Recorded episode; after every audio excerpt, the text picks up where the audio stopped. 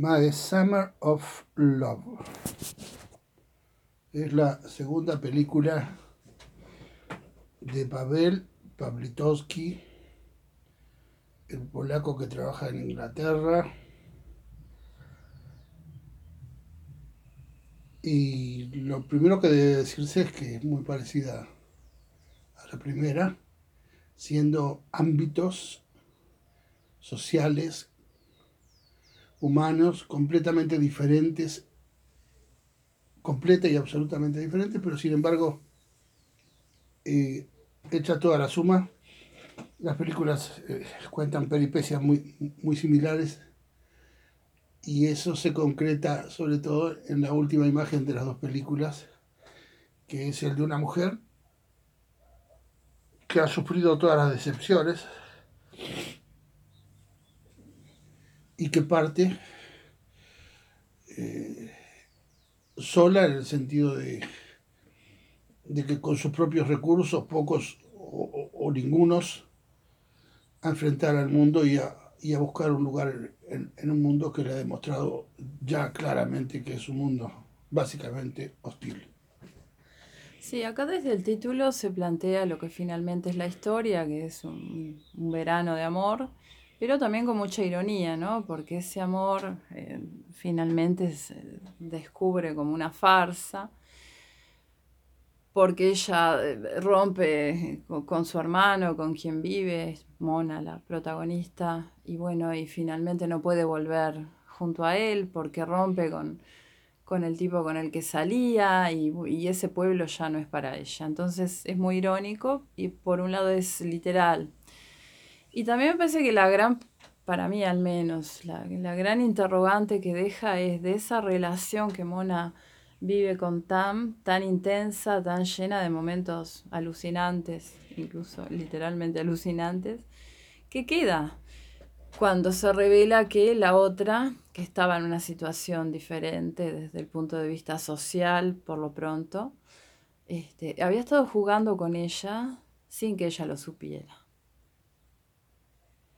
Sí, sí, es, esto es uno de los elementos que es diferente en esta película respecto de la primera y es que acá, por sobre todas las cosas, lo que hay es eh, la distancia social, ¿no?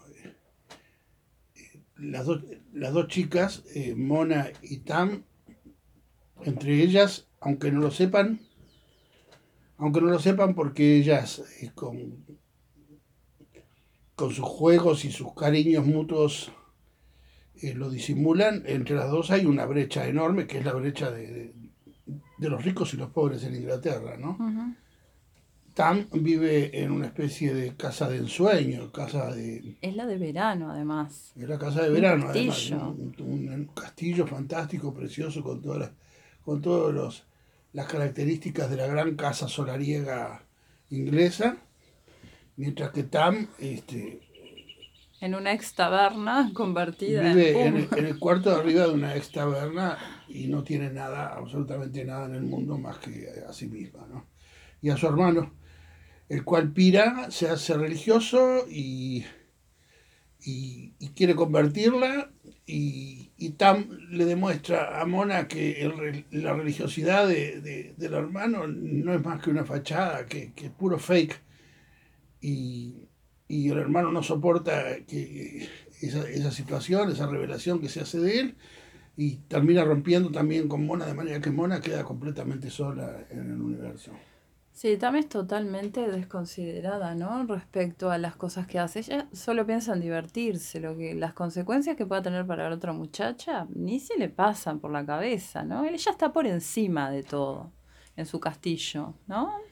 Sí, andar mostrando su, su amor su, su amor homosexual, su amor lesbiano, eh, alegremente por a donde se les ocurra y andar fumándose lo que sea y, y, andar comiendo hongos y alucinando por las calles, para ella es una diversión de, de vacaciones.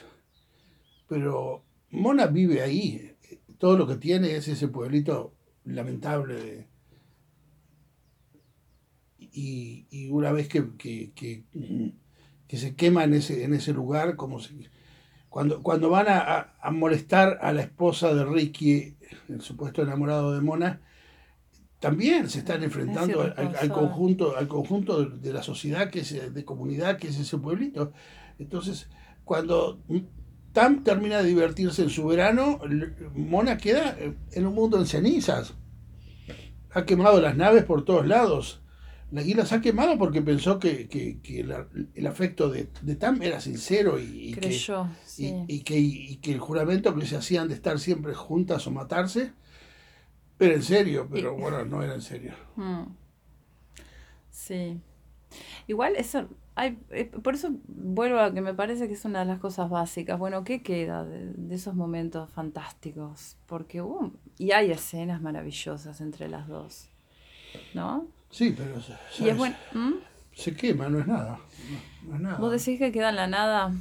Queda en la nada. Yo no creo que quede en la nada. Pero bueno, es difícil decir en qué, en todo caso. Por ahora, por ahora y en, la, y en la medida en la cual a Mona le sirve para vivir, es nada. En esa medida es nada. Por eso además se pone tan violenta que casi la mata a la otra, casi la, ahoga. Casi cumple el juramento. Casi cumple el juramento, digo. Pero bueno, no le sirve de nada, todo eso no le sirve de nada. Quizá algún día recuerde su verano de amor y recuerde, de ahí lo irónico que, es, el título, y recuerde su verano de amor en el cual estuvo tan enamorada de Tammy y fueron tan felices, hicieron tantas locuras juntas y fue muy divertido. Pero por ahora no es nada, es, es, un camino por el cual tiene que caminar sola. Ahora, la, la, belleza de la película en buena medida está basada en esos momentos entre ellas dos, ¿no? Porque eso es como paradójico también, vos decís, ah, qué horrible, este, ¿cómo, cómo la acabó?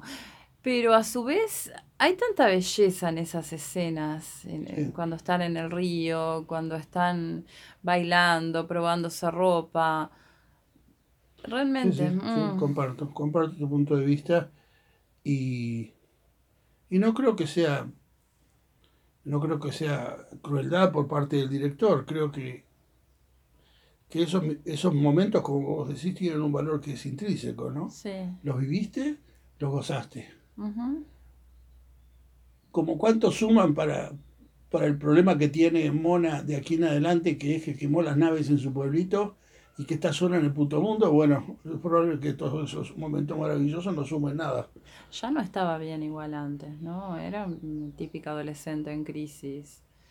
Pero bueno, eh, es, difícil, ¿no? Pienso que, que muestran una experiencia vital que es difícil de catalogar. Y me parece que, que lo muestran con inteligencia, con sensibilidad y sin simplificar, sin poner bien o mal las cosas en términos de blanco-negro.